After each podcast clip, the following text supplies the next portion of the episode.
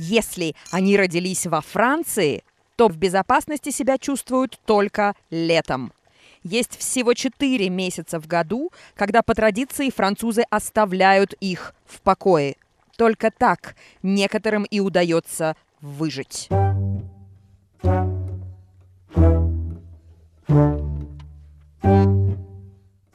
Это подкаст «Париж наяву». Я Полина Фомина, его автор и парижский гид. Зимний портрет французской половины моей семьи неизменен. И вот уже 10 лет я наблюдаю одну и ту же сцену. Рождество ли, Новый год, череда зимних дней рождений. Мы встречаемся всегда около полудня, и всегда муж мой, его сестра и свекор отправляются на кухню и в полдень открывают бутылку белого. Для того, чтобы потом открыть устриц на всю большую французскую семью. Устрицы зимой – традиционная парижская забава века эдак с 16 -го. В этой семье все рослые. Как три богатыря встают они в фарточках, плечом к плечу. Стакан в одной руке, штык-нож в другой, старое полотенце из Икеи через плечо. Перед ними ящик. В ящике, ну, примерно 10 дюжин устриц, если мы собрались всего тремя семьями, то есть 120 штук. Их-то и нужно открыть. Для этого нужен штык-нож и старое полотенце. В других французских семьях хранят иногда специальные металлические перчатки или резиновые, но в нашей семье роль перчатки выполняет старое застиранное полотенце. На каждого вскрывальщика приходится примерно по 40 устриц и по полбутылки вина.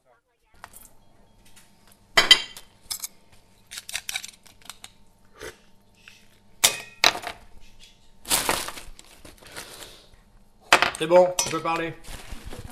В дни зимних праздников и каникул во французских травмпунктах возрастает количество колотых ран в тыльную сторону ладони, примерно вот в основание большого пальца. Это случается когда?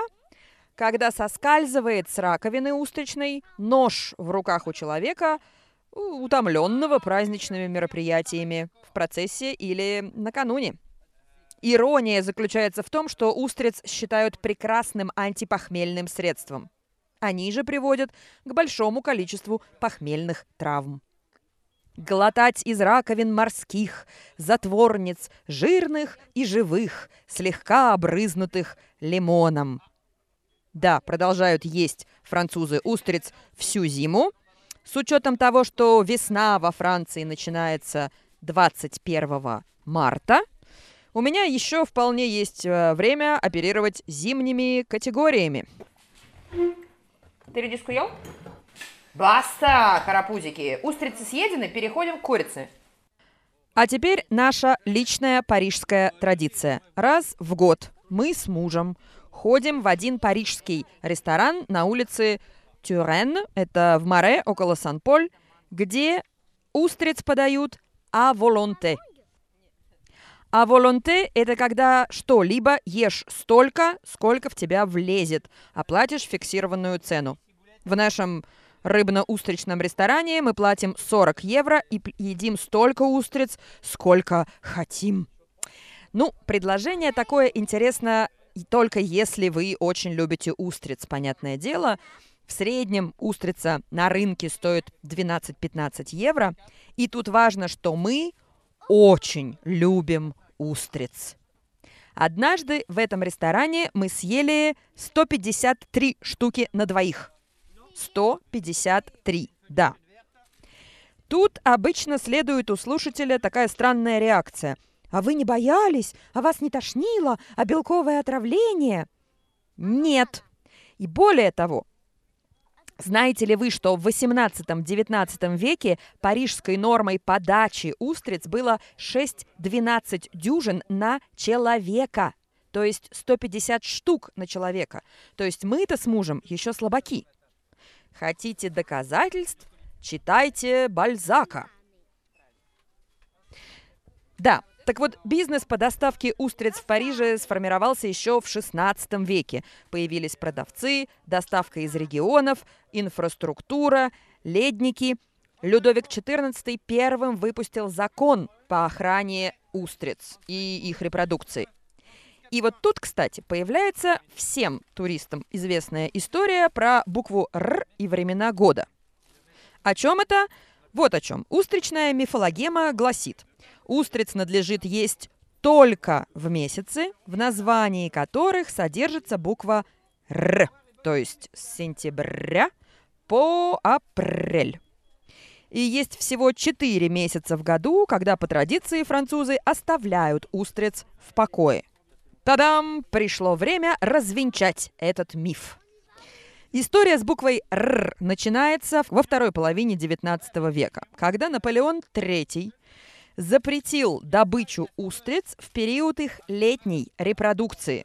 А это все те месяцы, в которых нет буквы «Р», то есть май, июнь, июль и август. Зачем Наполеон III это сделал?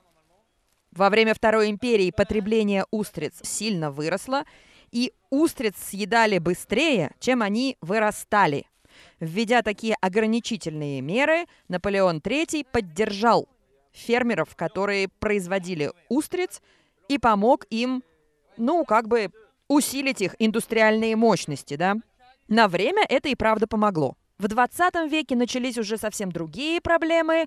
Одна за другой на французские популяции устриц накатывали страшнейшие эпидемии. Да-да.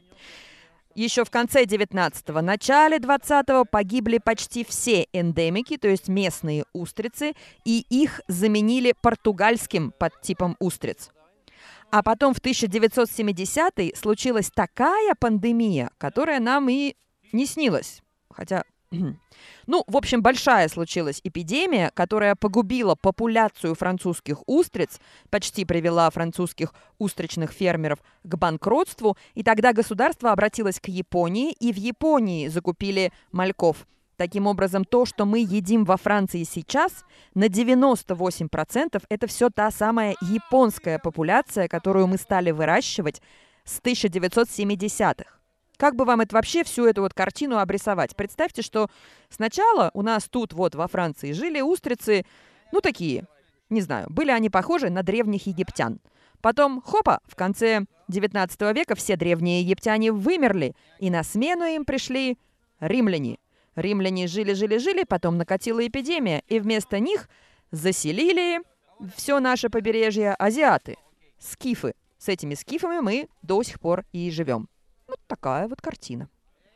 Но вся эта картина мало имеет отношения к мифу о месяцах на букву «Р» и месяцах без буквы «Р». На самом деле эта легенда не имеет уже никакого отношения к производству устриц, потому что с конца 90-х годов половина устриц, которые мы производим во Франции, стерильны, то есть они не размножаются летом.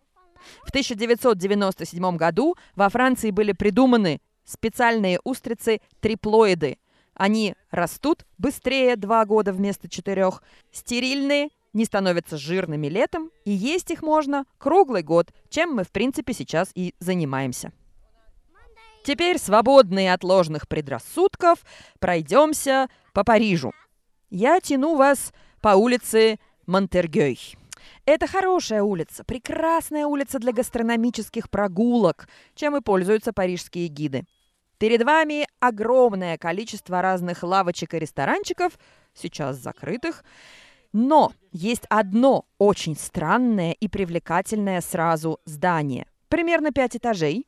Сверху привычно по-парижски такое бежевое, с серой крышей, а вот второй и третий этажи обшиты такими голубыми панелями с золотыми виньетками.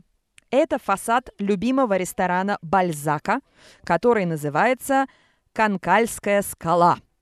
Канкаль – городок в Британии, где производят огромное количество французских устриц до сих пор. Так вот, Канкальская скала открылась в начале XIX века. Пушкин еще в лицей не пошел, а парижане уже отправились туда есть устриц, на которых и специализировалось с самого начала это заведение. Половина персонажей человеческой комедии отметились здесь. Да, собственно, и сам автор Бальзак заказывал здесь устрицы сотнями. Нам с мужем такое и не снилось. На стенах сейчас под плексигласом сохранились кое-где росписи знаменитого художника Гаварни. Это очень занятные рисунки. Помещение ресторана, кстати, находится под историческим надзором с конца э, 90-х годов. Но попасть мы туда с вами, конечно, не можем, потому что все рестораны в Париже закрыты как минимум до апреля, закрыты они уже с октября. Чем все это закончится для ресторанов, не ясно, но полюбуемся на Канкальскую скалу снаружи, устриц купим на рынке, достанем штык-нож и старое полотенце.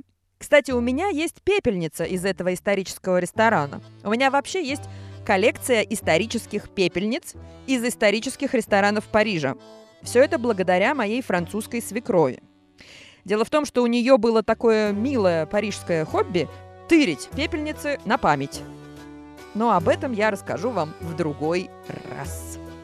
Кстати, милые сердцу парижские картины я иногда публикую в инстаграме «Короли и капуста», короли.и.капуста, все это латиницей. Заглядывайте и туда.